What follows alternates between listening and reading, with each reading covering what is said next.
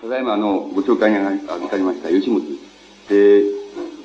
今日は、あの、思想としての身体という、あの、演題を設けてもらいまして、え、結局、その、身体論ということなんぞを、あの、お話ししたいというふうに、あの、思ってやってきました。それで、あの、身体論っていうのは結局何なのかって言いますと、うん、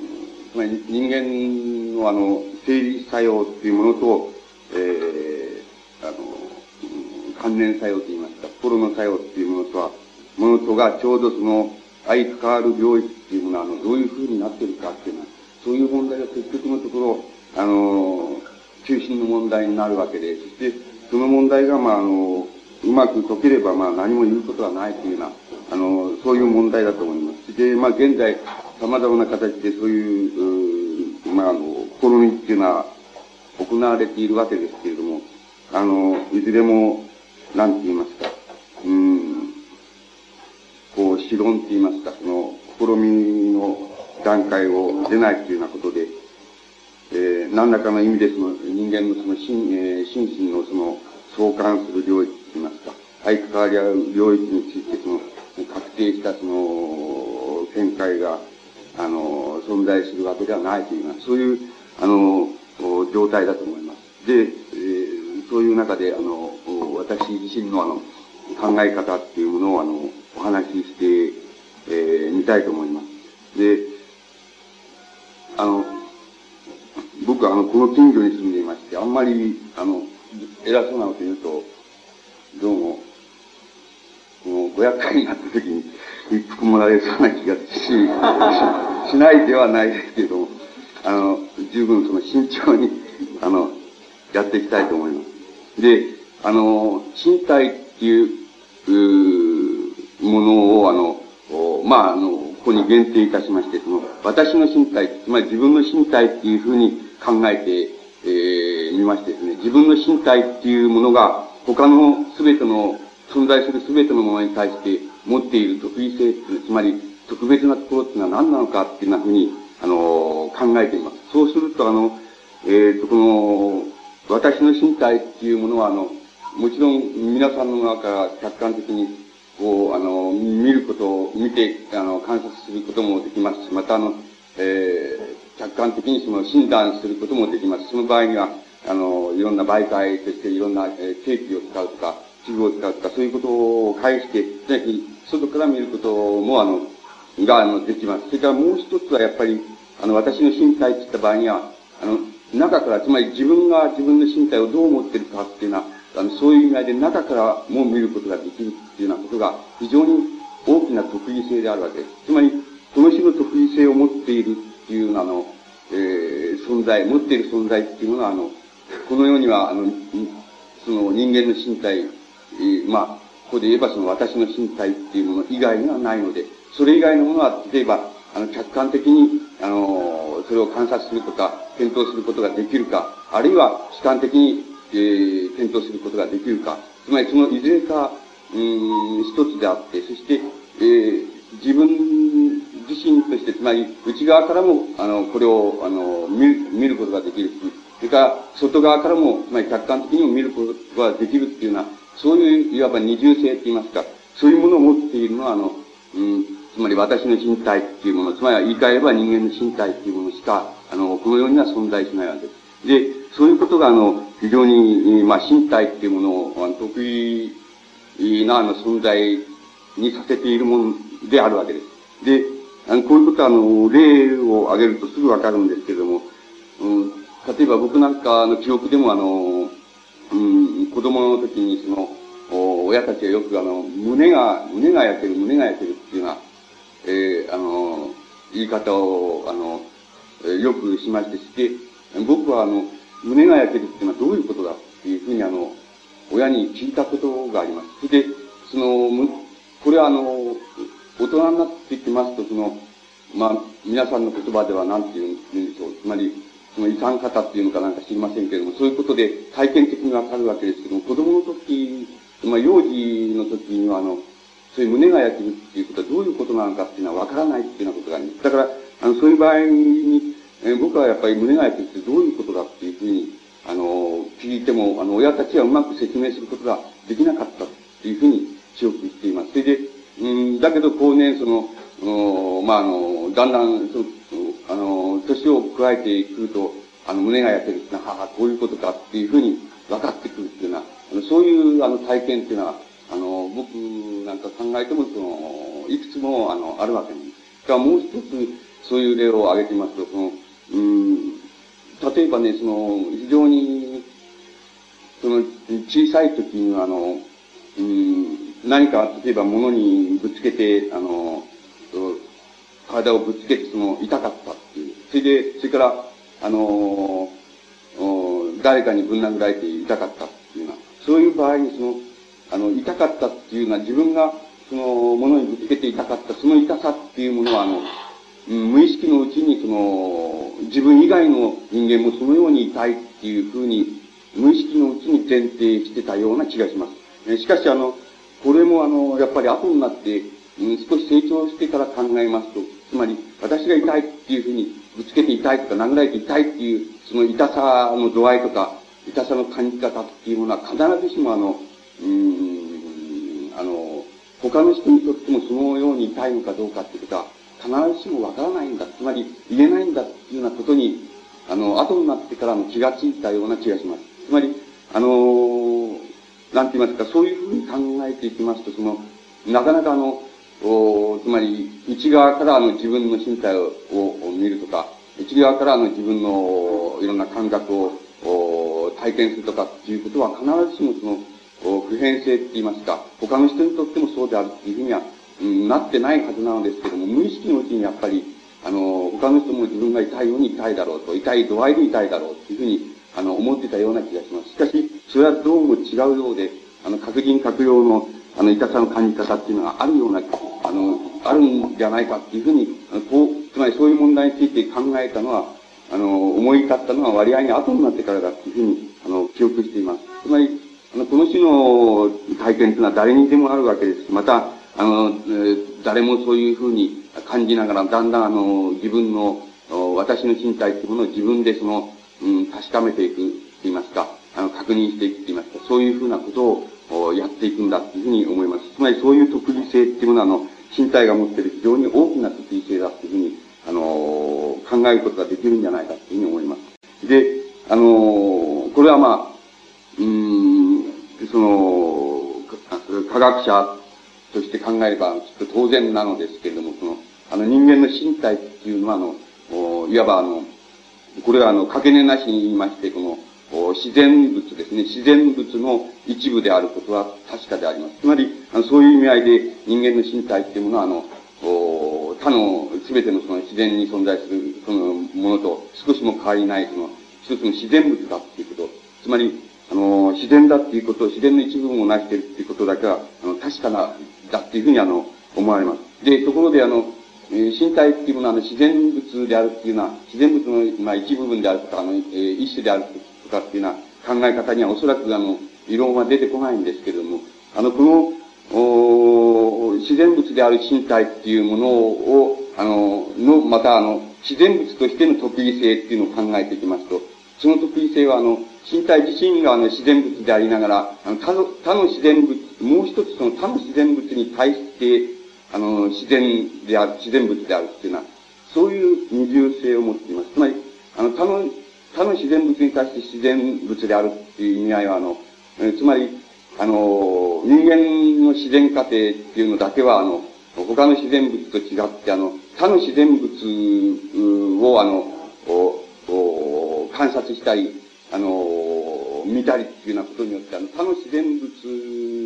に対して、あの、自分の、あの、自然である自分っていうものが、あの、関係づけられてるって言いますか、あの、関係を持っているっていうのは、そういう、もう一つの特異性っていうのが、あの、あります。だから、あの、そういう、つまり、えー、自身があの自然物であり、あるという、あの、ことに加えて、その、他の自然物に対して、えー、関係づけられる意味でも自然物であるっていうのは、そういう、やっぱり二重の性格っていうのを持っているのは、あの、身体、人間の身体だけだっていうふうに、あの、言うことができます。で、まあ、これもあの、非常に具体的に、えー、なんて言えばすぐわかるんですけども、つまり、あのー、例えば、えー、っと、その、えー、脳、脳なら脳のその、働きっていうものを考えていきます。その脳の働きっていうものは、あの、その基礎に、つまり自然過程っていうのがあるわけです。つまり自然の整理過程っていうのがあるわけなんです。で、あの、ところが、例えば今言ったように、私の身体を私が、あの、どう考えるかとか、どう見るかっていうような場合には、あの、自然過程である、その脳の働きによって、その自然過程である脳の働きを含めた、あの、自分自身を見るっていう、そういうことを意味しているわけです。つまり、あの、自然過程でもって、あの、自分の、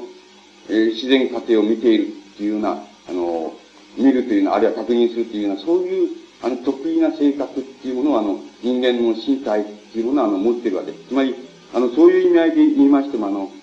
自然物としての、あの、人間の身体っていうのもまた、かなり得意な、あの、そんあの存在なんだっていうふうに、あの、言うことができます。で、この、つまり自らの自然過程、つまり脳の整理過程を自然過程としまして、その自らの自然過程によって、自らの自然、その、その自然過程を含む自らの自然過程を考えるっていうことは、本当は大変なの、矛盾なのであって、つまり、これはどういうふうに言いましょうか。つまり、うん、つまり、えー、本来ならば、あの、自分のの、えー、脳の整理過程な、脳の整理過程っていうものは、あの、自然過程なのだから、これは客観的に言って自然過程そのものであるっていうことで、あの、終わりになるわけですけれども、これを例えば、あの、私の自然、私の、例えば身体を私が、あの、どう、どう見るかとか、どうし、あの、判断するかっていうような場合には、私の自然過程を使って私の自然、その自然過程を含む私の自然過程を、あの、検討するっていうのは、そういう、あの、矛盾を、あの、やっているわけです。だから、あの、この種の矛盾っていうのは必ず、うん、いわば何て言いますか、あの、関連性って言いますか、あの、まあ、えー、心の世界って言いますか、あの、あるいは精神作用って言いますか、そういうものを必ず生み出すわけなんです。つまり、あの客観的に言いまして、私の身体がここに存在しているっていうことは、例えば私の、例えば意識っていうものが、あの、なくなっちゃっても、そのことは、あの、客観的に確実であるっていうことが、あの、言えるわけですけども、つまり、あの、そういうふうに言えるものを、例えば自然物っていうわけですけども、しかし、あの、人間の身体っていう、あの、自然物としての身体っていう場合には、あの、私の自然過程が私の自然過程を含む私自身を判断しているとか、検討しているとかっていう、そういう矛盾をやっているわけです。つまり、この種の矛盾っていうものは、必ず関連性っていうものを人間の身体から、つまり、関連性っていうものを、関連的に、まさに関連的にその、なんて言いますか、あの、阻害していくわけで、そこであの人間の関連的な世界っていうのが、他の全ての、あの動物に存在するかどうかわからないですけれども、人間には関連世界っていうものが、あの、出てきてしまっているわけなんです。つまり、なぜ出てくるかっていうことは今申し上げましたように、あの、自然過程が、あの、自己の自然過程を含む自分を、自然過程として見るっていう、観察するとか、あの、高級するとか、あの、検討するとか、そういうことをやるという、そういう矛盾が、要するに人間の関連的な世界っていうものは、あの、生み出した機動力であるわけです。つまり、この種の矛盾っていうものは、あの、人間の身体以外のものにおいては、あの、行われないっていうふうに考えてよろしいわけで、だからその場合には、あの、それは自然物であるって言った場合には、それはまさに自然物そのものであって、あの、それ以外のものじゃないんだ。つまり、それは人が観察しようがしまいが、それは確かにそこに存在するってことは客観的に明らかなことなんだっていうふうに言えるものであるわけです。ところが、人間の身体だけは、あのそうじゃないのだって、まさにそう、そうである面があるわけです。そうであるわけですけども、つまり、誰が観察しようがしまいが、あの、自分の意識が消えようが消えまいが、ここに自分の身体があるっていうことはまさに非常に確実なんですけども、あの、しかし、あの、そういう身体が、あの、例えば自分の身体の作用が自分の身体作用観察することができるとか、あるいは考えることができるとか、検討することができるとかいう、そういう矛盾があるわけで、その矛盾っていうのが、あの、人間の身体っていうものを、また非常に得意なものをたらしめているわけで、また、あの、これを発生的に、えー、言いますと、あの、人間がな、なぜ他の動物と違って、あの、観念の世界っていうものをとにかく生み出していったかっていう場合の、あの、原動力に、あの、なっているわけです。で、あの、これは大体その自然過程としての身体っていうものを考えた場合に、そういう二重性っていうものが、やっぱり、あの、身体に、あの、伴うその、非常に、あの、大きな、あの、まあ、矛盾であり、また得意性であるということだと言います。そして、その得意性っていうものが、あの、おなんて言いますか、人間のあの、心身が愛、つまり、心の世界と、うん、身体のその生理過程っていうものとの、相関係する、あの、領域っていうものは、あの、他の動物、あるいは他の自然物と違って、あの、生み出した、そういうあの、非常に大きな、あの、原動力に、あの、なっているわけです。で、あの、この種のことをですね、あの、例えば、あの、うん、無視しよう、つまり、この種のあの人間、自然物としての人間の身体っていうもののあの、持っている得意性っていうものは、あの、無視しようとすれば、無視することができるわけで、つまり、あの、そういう場合、あの、そういう、うあの、無視っていうのを、あの、前提として、あの、大変、あの、なんて言いますか、うん、あの、つまり、創造的なって言いますか、あの、大変新しい領域が切り開かれるっていう、あの、可能性っていうのは、あの、たくさんあるわけです。また、あの、そういう可能性がすでに、あの、実現されているっていうような、あ場面もあるわけです。だから、例えば、それ、あの、つまり人間のそういう、えー、身体の持つその、自然過程、あるいは生理過程っていうものを、あの、動物のそういうあの、生理過程っていうものと、あの、非常に類推して考えるっていうような、あの、考え方から、あの、生み出されてくる、あの、なんて言いますか、一つの、まあ、体系があるわけですけども、そしてその体系はかなりな意味で、つまり人間が動物であるというような意味合いでは、有効性を発揮している、あの、体系があるわけですが、それは例えば、パブロフの、えー、あの、条件反射学っていうようなものは、まさに人間のあの、自然過程、あるいは生理過程っていうものを、動物の生理過程とあの、つまり共通なもの、つまり、あの、同じもの、つまり同じ過程っていうふうに見なして、その、出てくるその、まあ、一つの体系であるわけですけど、それはまあ、ある種の、うん、例えば、あの、有効性っていうものは、あの、有効な成果っていうものを生み出しているっていうことは、確かなことです。また、あの、別の、あの、うん、領域で言いますと、その、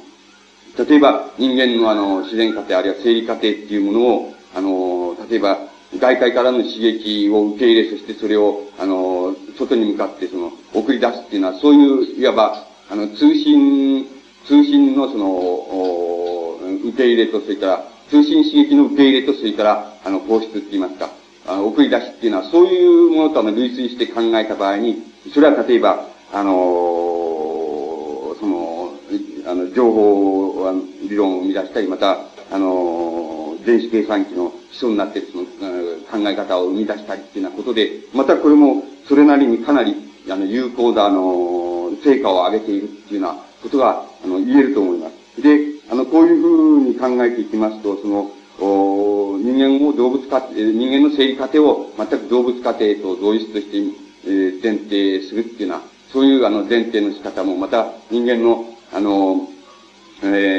ー、その脳の働きの過程っていうものは、あの、刺激の受け入れと、お伝達と送り、送り出しの、お機械と同じように類推することによって、またあの、大変有効なあの、領域が切り開かれているというような、そういうあの、現、えー、現状が、あの、確かに存在するわけです。しかし、あの、えー、もう妻でもないことなんですけども、あの、人間の生理過程っていうものは、今申し上げました意味合いでも、あの、なんて言いますか、別にあの、動物過程と同一でもありませんし、またあの、え、人間の脳の働き作用っていうものは、あの、刺激の受け入れと、それから、ああの、伝達構成っていうのは、そういうような過程と同じものでもないわけです。ただ、そのようなあの、近似的なあの、前提が、あの、かなりな程度有効なあの、成果を生み出しているということは、あの、確かなことですけれども、人間が、あの、存在するということの、うん、問題の中で、あの、ことの中で出てくる問題っていうのは、あの、あの、そういうふうに、あの、簡単に、あの、あれができないというような、うん、決められないというようなふうに、あの、存在しているというふうに、あの、思われます。で、あの、えー、次にその、なんて言いますか、その、この知覚作用って言いますか、知覚作用っていうものをあの、例として、あの、取ってきますと、あの、知覚作用という、作用の、まあ、座と言いますか、あの、座としてのその人間の身体っていうのは、あの、どういうふうに、あの、なっているか。そしてその、そういう、あの、知覚作用の座としての人間の身体っていうものから、なぜ人間は、例えば、これこれの対象物に対して、これこれの、お知覚の仕方をするっていうような、そういうことがなぜ起こるのかっていうのは、あの、そういう問題っていうものを、あの、が、あの、大きな問題になってくるわけですけども、あの、その問題について、あの、入っていきますと、あの、このね、えー、っと、非常にあの、うん、これもまたあの単純化でしてしまって非常にま、えっ、と、ある意味ではまずいのですけれどもね、あの、うん、こういうふうに考えていかれるとね、非常に、あの、なぜ人間は、あの、自分で、あの、つまり、自分以外の他のもの、あるいは自分、自分自身に対して、あの、なぜそのような、例えば、えー、知覚作用を行うか、あるいは、そのように考えるかっていうのは、あのそういう、あの、考え方のその、基準に、を作っていくのは何なんだろうかっていうような風に、あの、考えてみますと、あの、このね、えっ、ー、と、まあ、はじめに、例えば、あの、動物なら動物っていうものを、あの、考えるとしますと、あの、動物っていうものは、あの、うん、割合にあの、自分、つまり、あの、自分の身体に対する、その、なんて言いますか、えー、自分の考え方っていうものを、つまり、自分の身体を自分がどう思っているかっていうような、あるいは自分の、えー、身体の生理過程を自分がどう思っているか、どう捕まえているかっていうような問題は、大体あの、動物においては起こり得ないっていうふうに、あの、考えることができます。で、あの、そうしますと、例えば、現在例えば、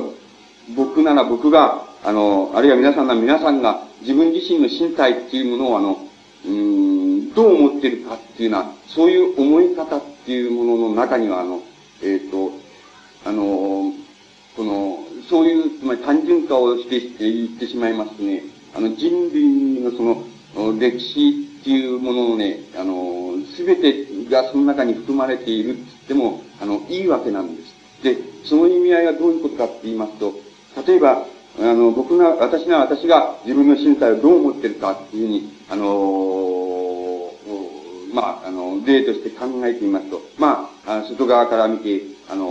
こうなってるとか、こうなってるとか、あの、ここに、あの、この、すねのところに傷があってとかっていうのは、そういうことで、あの、外側から例えば自分が、あの、自分で観察することができ、できるその自分の身体っていうのがあります。で、あの、ところが、今度はあの、内側から観察できる、あの、自分のあの、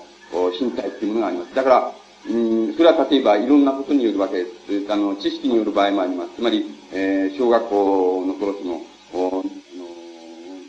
この理科室かなんかにあったその人体模型で、その、心臓はどこにあって、肺はどこにあってとか、あの、胃はどこにあってっていうようなことを、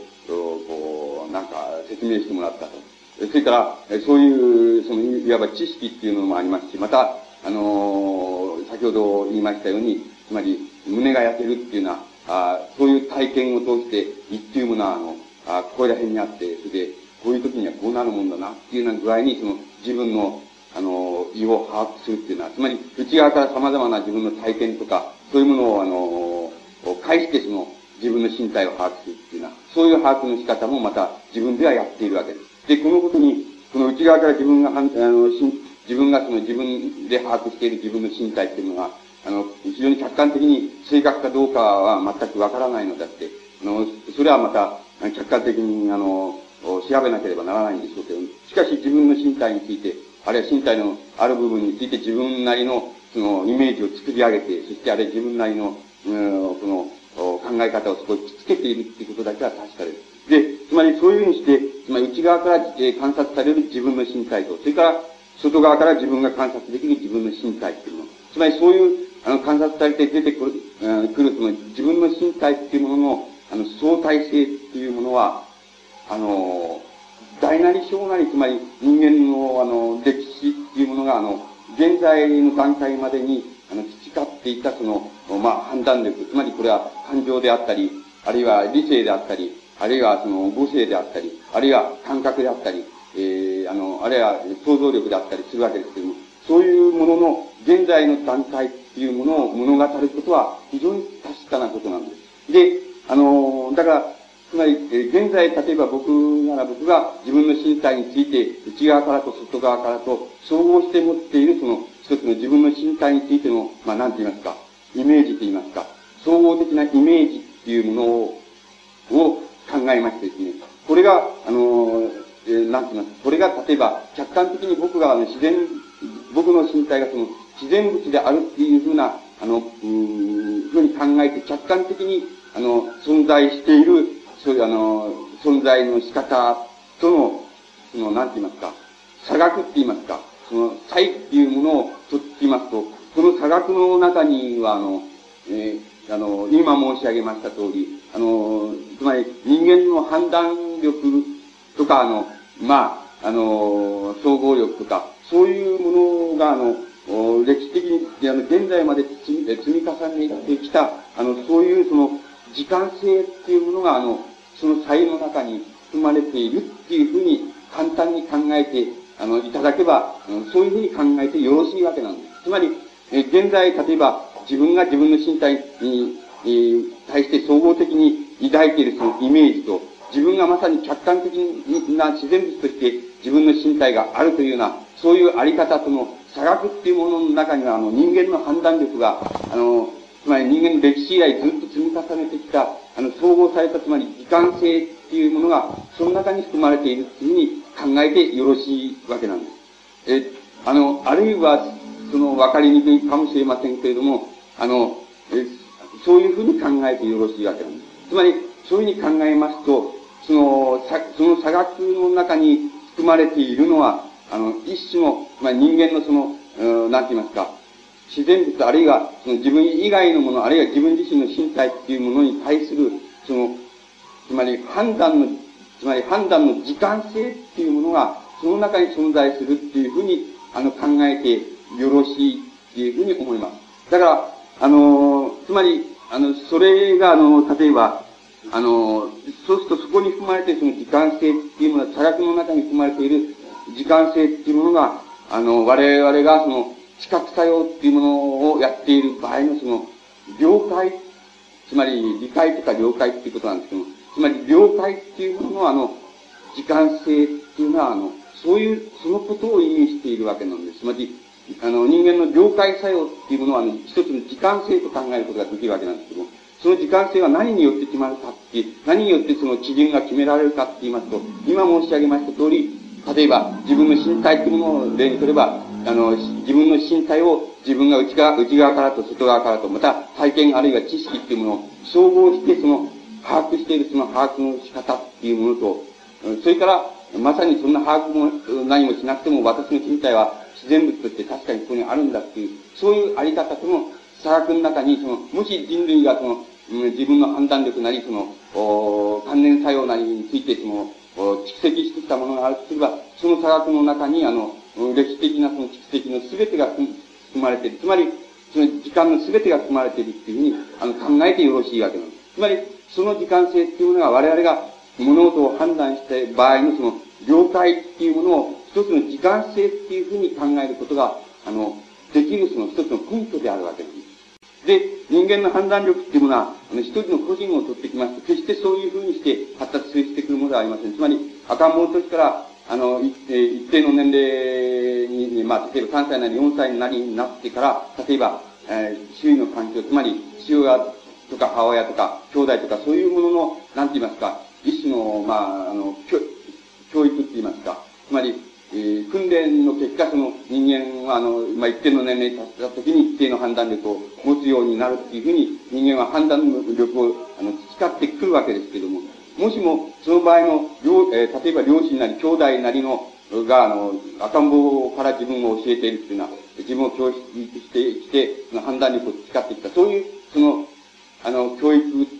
を、あの、代表しているその父親なり母親なり、あるいは兄弟なりっていうものの中に、もし、ものの、例えば知識、判断力の中に、やっぱり人類のその、今まで通ってきて、それで現在に至っているその、現在の水準っていうものが象徴されているとすれば、いると考えれば、あの、今僕が申し上げました通り、自分の身体を自分の内側からと自分の外側からと把握しているその把握の仕方と、まさにあの、純自然として存在している私、私の身体っていうものとの差額の中に、例えば人類が今まで積み重ねてきた判断力の、あの、非常に総合されたものがそこに、あの完全にあるんだ、含まれているんだ。つまり、そこに、あの、その時間的経過っていうのは含まれているんだっていうような、あのそういうふうに考えることが、必ずしも不当でないっていうようなことがお分かりになるというふうに思います。つまり、あの、そういうふうに考える場合には、つまり、えー、両親なら両親とか兄弟とか、あるいは、長じてま友達とか先生とかそういうものの中に、例えば人間が現在まで積み重ねて、歴史的に積み重ねてきた判断力の現在の水準があるっていうふうに考えれば、そこで教育された、で、できてきた自分の判断力っていうものが、あの、まさにその中に人、あの、人間の歴史的な時間性っていうの全てを、あの、その中に効果含んでいるっていうふうに考えることは決して必要でないっていうようなふうに、あの、うん、お分かりになると思います。つまりそういうような意味合いで考えていきましても、まあ、類推は聞くわけなんですけども、つまり、あの、人間の知覚作用における了解っていうのは一種の時間性であるわけですけども、その時間性の度合いっていうものが、は何によって決められるかって言いますと、今申し上げました、その、えー、差額、つまり、純自然物としての自分の身体っていうのと、それから自分が自分の身体を外からと内側からと把握している、そういうその把握した、あの、自分の身体っていうものとの差額っていうものが、あの、その判断力のあの時間性の尺度の、まあ、なんて言いますか、根拠になっているわけなんです。だから、例えば、視覚作用の一つとして、その、例えば視覚作用、目の作用っていうようなものを取ってきますと、これは何を、どういうことをするかって言いますと、あの、そう簡単には分けられない。ん。ですけど、あの、まあ、あの、見たいという、見ているという対象があるとすれば、それを例えば、その対象と、例えば、あ人間の目っていうものが、あの、極めて自然、あの、生理的に受け入れると。そして受け入れて、そして受け入れたそのものが、あの、つまり、えー、えー、一つの、つまり、了解、了解作用、了解作用によって、ああ、それは何々の花だな、花だっていうふうに、あ、この花だっていうふうに了解するっていうようなことが、大体、あの、人間の知覚作用の、この、緩やかな過程なんですけれども、その場合の、え、これは花だなっていうふうに了解するその了解作用っていうのは、一種の時間性っていうふうに考えることができるわけですが、その時間性っていうのが、あの、今申し上げましたところから、つまり自分の身体を自分の身体で、としてあの、判断する、していくっていうのは、そういう、つまり科学っていうの、ところからその、業界の時間性っていうのが、あの、出来上がってきているわけです。それで、それがあの、えー、この花な、花を見た場合に、あの、花を、あの、目が受け入れて、そして、それがまあ、えー、人間のその身体の、例えば生理過程っていうの、あれ脳の過程っていうのを通って、そして、あ、花だなっていうふうに、えー、了解するっていうのは、そういう場合の了解作用っていうものを、あの、おの、あの、なんて言いますか、基準っていうものを形作っているわけです。で、あの、それを一つの時間性っていうふうに見ることができるわけです。それから、そうしますと、その、ここに花があった場合に、その、視覚、目が、その、これは花だなっていうふうに受け入れるのは何かっていうふうに考える。受けるのは何なのかって言います。言いますこれは、あの、一つの空間性っていうふうに考えることができます。で、あの、空間性っていうふうに考えることができるので、それじゃあ、の、うん、まあ、あの、空間性って、その場合、例えば目の場合の空間性っていう場合には、具体的に言いますと、ここに花があるとすれば、この花があっていうのは、まあ、あの、どのくらい離れてて、どういう、あの、葉っぱを持って、どういう花を持ってて、どういう形になっていてっていうようなことを目が受け入れるわけですけども、そういう作用っていうのを、あの、一つの空間性っていうふうに見ることができると思います。これは、あの、知覚作用すべてについてそう言えるのであって、必ずしも視覚だけに限りません。例えば、聴覚の場合でも、あの、聴覚の場合でも、その音を発するその源があって、その源からのその音っていうのが、あの、まあ、人間の、それは耳を介して、あれするわけですけども、あの、受け入れるわけですけども、その場合の聴覚っていうものも、聴覚のその受け入れっていうものを、ものもあの、一種の空間性っていうふうに見ることができます。それで、それは、あの、もちろん嗅覚の場合でも味覚の場合でも同じなのです。つまり、あの、それを、それを受け入れる作用は、あの、作用をあの、空間性っていう、あるいは空間性の把握っていうふうに見ることができます。で、それならば、例えば視覚っていうものと聴覚っていうものと、あの、嗅覚っていうものは、受け、もし受け入れのが、受け入れの場面で見れば、それは全て空間性だっていうならば、それならばどうして、あの、それ、あの、つまり、視覚作用のと、あの、聴覚作用の、あるいは嗅覚作用との差別、差異っていうのはどうしてそれが、あの、決められるのかっていうのは、つまりどこが違うのかと、同じ空間性だってどこが違うのかっていうふうに、あの、なってくるわけですけども、その場合にあの、空間性っていうものの尺度が違うっていうふうに、あの、お考えいただければいいと思います。つまり、あの、聴覚作用といい、視覚作用といい、あるいは、あの、嗅覚作用といい、それはすべて、あの、なんて言いますか、視覚作用の受け入れっていうふうに見た場合に、受け入れの場面として見た場合には、すべて、それは空間性であって、つまり、で、それじゃあ、その差別がどこでつくかっていうと、空間性の、なんて言いますか、尺度あるいは度合いっていうのが、それぞれの、あの、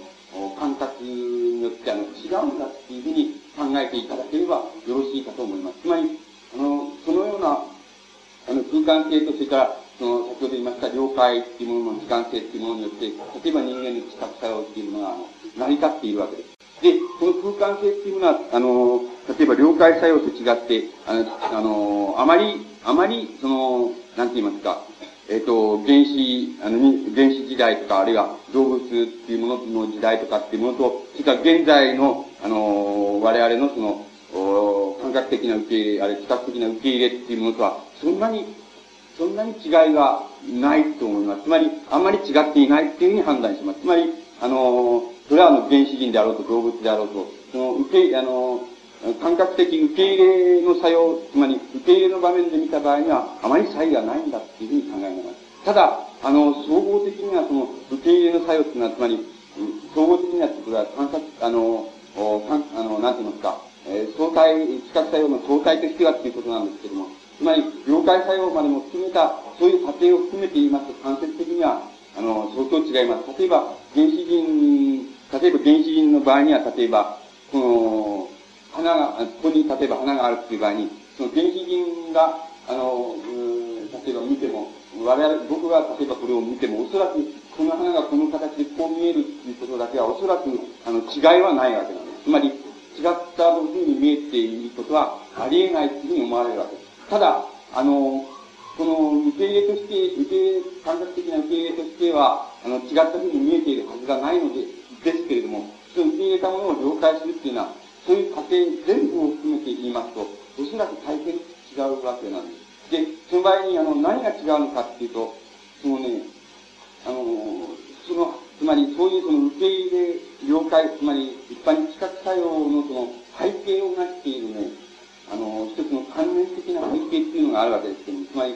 あの、関連的な、ある関連的な背景の中でそれが作られるけども、その関連的な背景っていうのは大変違うんじゃないかっていうふうに、あの、思われます。で、その場合には、あの、この花はこの花の通り、確かにそのように見えているんですけれども、この花を見ている、見て了解しているっていうような場合の、その、そういう視覚作用の背景自体が違うために、あの、あるもの、ある、例えば、ある花は、あの、なある花には、あの、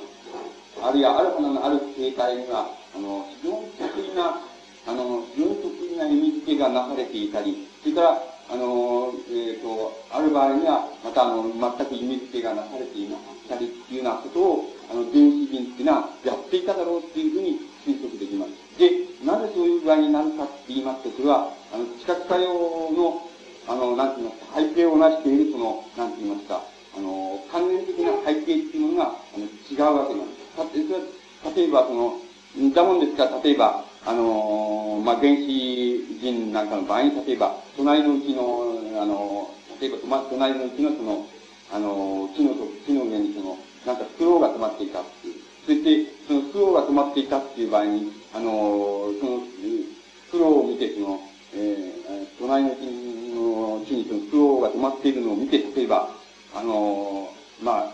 例えば、その、そういう視覚作用のその背景としての関連的なその背景ってのあるわけですけど、その背景がですね、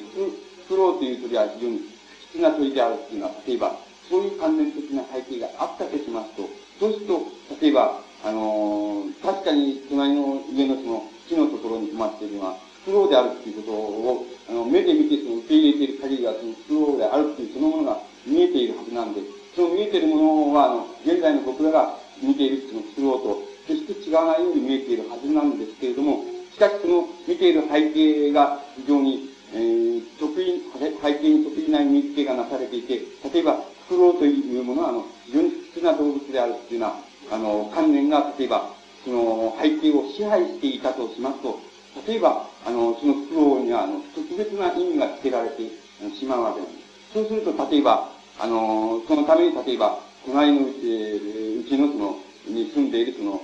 人間っていうものを、例えば、その、殺してしまった。例えば、殺してしまうっていうようなことが起こる、起こるわけです。そうすると、あの、なぜ殺したかっていう場合に、あの、いや、あの、フクロウは、とにかく、キツナ鳥だと。そして、そのキツナ鳥がお前のうちにの、あの、木に止まっていると。そうだとすれば、お前、それをもたらしているのは、お前なんだから、あの、お前の木なんだから、あの、だから私はその、不吉の根源を足すために、お前を殺しているんだっていうふうに、あの、意味付けがなされていくわけです。で、あの、この種の意味付けっていうものは、現在でも例えば、多少の、例えば精神異常、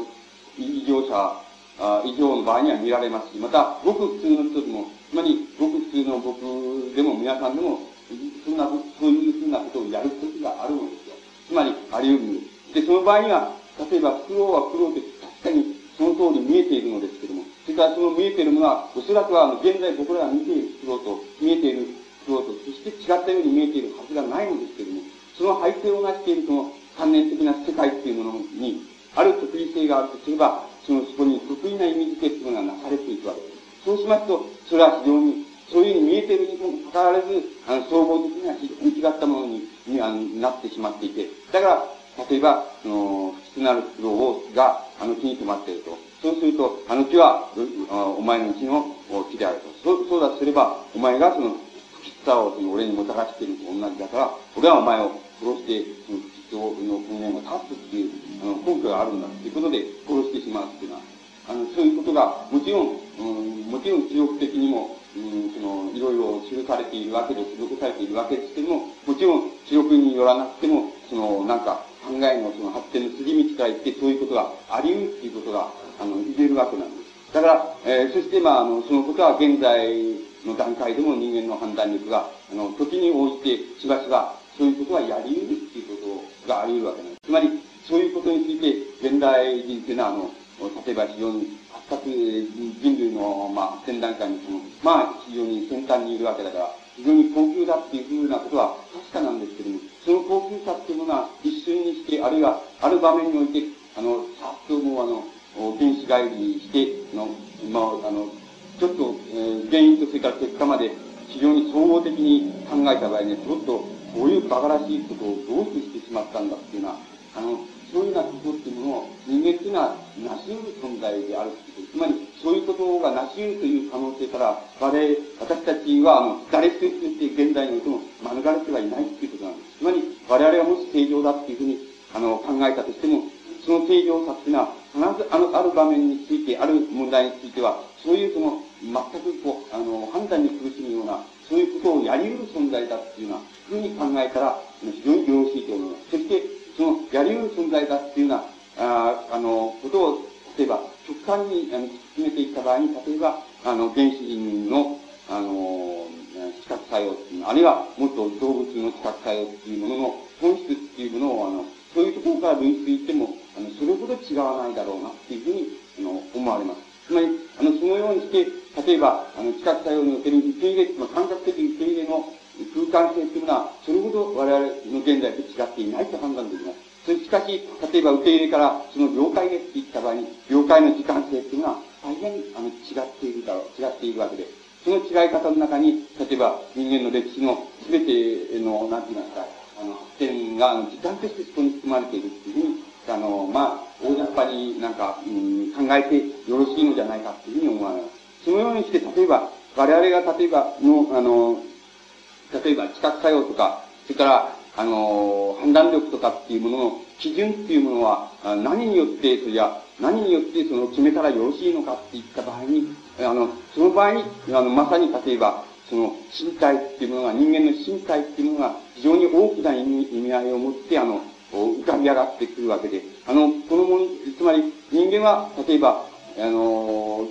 その人間の身体っていうものを、例えばどういうふうに、あの、自分で把握するか、あるいは、あの、えー、他者として、あの、他者の、例えば身体っていうものをどう把握するか、あるいは、普遍的に言って、人間の身体っていうものを人間がどう把握するかっていうのは、そういう把握の仕方の中に、あの、我々の判断力の、あるいは、判断力、あるいはその知覚作用、あるいは感覚作用っていうものの、あの、すべての基準っていうものを、つまり、基準を、あの、培うっていうような、そういう、あの、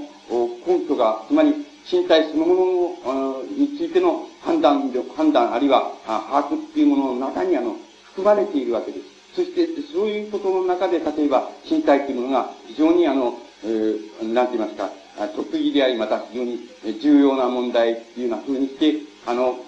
浮かび上がってくるわけです。あの、この問題っていうものが、例えば、あの、現在、あの、の世界でもし、あの、非常に普遍的なって言いますか、あの、普遍的な課題の一つとして、例えば、あの、追求されているっていうのは、そういう事実が、あの、現在存在するわけですけども、そういう事実があるとすれば、あの、その理由っていうのは、あの、おそらくその身体、身体っていうものの、あの、つまり、観察判断、あるいはイメージそのものによって、あの、よってだけしか、あの、に、あの、人間の、つまり、判断力、あるいは感覚作用の基準っていうもの、そういうものが決められないっていうのは、あの、そういう、あの、一つの座ですから、あの、そういうものを座として、あの、身体が、あの、考えられたときに、それで、あの、身体に非常に得意な大きな、あの、意味合いが、あの、与えられるんだというふうに思います。つまり、あの、このことは、あの、うん、必ずしも、個々の人を、個々の人間を取って、取ってきた場合には、必ずしもそういうふうにして、あの、人間の判断力っていうのは出来上がっていくわけではないので、あの、生まれてから、あの、育っていくその環境におけるその、環境とか、それから、教育とか、そういうようなものの総合で人間は、あの、判断力、自分の判断力を培っていくわけですけども、しかし、もし、そういう場合でも、あの、うん、なんて言いますか、あの、そういう判断力を培っていく、その、環境っていうものの中に、例えば、人類の今までやってきた、その、えー、歴史的な判断力のその積み重ねっていうものが、そういう環境の中に、あるいは環境を代表する、えー、人々の中に、つまり、親とか兄弟とか、あの、先生とか、そういうようなものの中に、あの、あるというふうに考えれば、あの、そんなに考えにくいことではないだろう、というふうに、あの、思われます。で、このようにして、例えば、人間の、えー、っていうものは、あの、自分自身の判断力、あるいは自分自身のその思考力、あるいは自分自身の感覚っていうものを、あの、自分自身の身体っていうものを自分がどう把握するかっていうようなことの中から、あの、その基準っていうものを、あの、掴み出していくわけです。つまり、そういう基準の座として、あの、身体っていうものは、あの、考えられなければならないっていうような、あの、ことがあります。だから、あの、そういうふうに考えていったときに、あの、成立する問題っていうのが、あの、いわばその、あの、思想としての身体っていうことを、あの、意味するわけで、あの、そういうことの把握っていうものが、あの、どういう、あの、理解のもとになされるかっていうことについては、あの、先ほども初めに申し上げました通り、別に定説があるわけでもなし、あの、これだっていうのはあれが考え方があるわけでもないのですけども、しかし、あの、そういう問題が、あの、重要だっていうことの中に、あの、様々な、あの、現代の課題っていうのは、あの、こう、封じ込めるっていうようなことが、あの、できると思います。つまり、あの、そういう座において、その、人間の、おうん、思考作用っていうものの、あの、根本的な問題が、その、決まってくると。それから根本的な基準っていうものが、あの、決まってくる。それからまた、あの、何が例えば異常であり、何が異常でないかっていう場合の基準っていうのは、あの、他の全てによって求めることができないのですけれども、あの、例えば身体、えー、身体に対する、あの、身体的な把握って言いますか、そういうものを基準にするときだけ、えー、あの、なんかそういう、う基準が成立すると。で、まあ、あの、それ以外の基準ではおそらく、あの、判断力のあの基準っていうのは、なかなか成立しないんじゃないかっていうのは、ふうにあの、考えられます。で、こういう問題が例えば、あの、なんて言いますか、えどのように把握された場合に、どのようにあの、有効なあの、成果が得られていくのかということは、あの、わかりませんけれども、あの、これからの問題に属していく、属するわけですけども、しかし、あの、我々が例えば、あの、現在その人人間の身体っていうものを把握している把握の仕方の中に、中には、あの、決して、あの、なんて言いますか、その満足すべき把握の仕方が、その、なされているっていうようなことは、あの、ないわけなんで、依然としてその問題は、あの、えー、正、えー、あの、正常、正当にその、把握され、それで、正当に追求され、そして正当にその、あの、判断されて、そして、あの、うん、なんて言いますか、うん、あの、我々のあの、すべての、なんて言いますか、あ判断力の作用っていうもののその、根源っていうのは何、どこにあるのか、あるいは人間の生、えつまり生理過程として、あるいは自然過程としての人間っていうものと、それからその過程の中から、その、作り出された、で出てきたその、観念の世界、つまり心の世界っていうものとの関わり合いっていうのはどういうふうになってるのかっていうような問題は、あの、今後とも、あの、大きく追求されていかなければいけないんじゃないかなっていうふうに、あの、考えられます。えー、一応、これで終わらせていただきます。どうもありがとうございます。ちょっと、待ってください。質問が、質問が。えー、ただいま、よ、吉本龍明さんによって、えー、指導としての身体の講演を終わります。あのー、何か、えー、質問ありましたら、この場であの、お願いしたいんですけども、質問時間約15分ほど持っています。えー、先生のあの、講義の中には、いろいろと、えー、新しい造語が含まれまして、えー、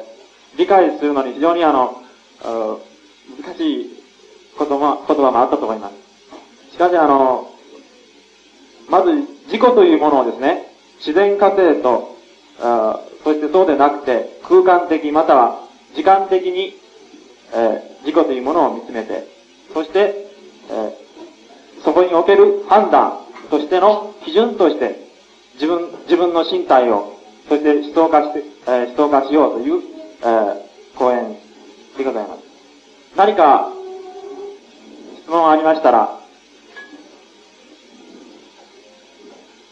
どなたもございませんか？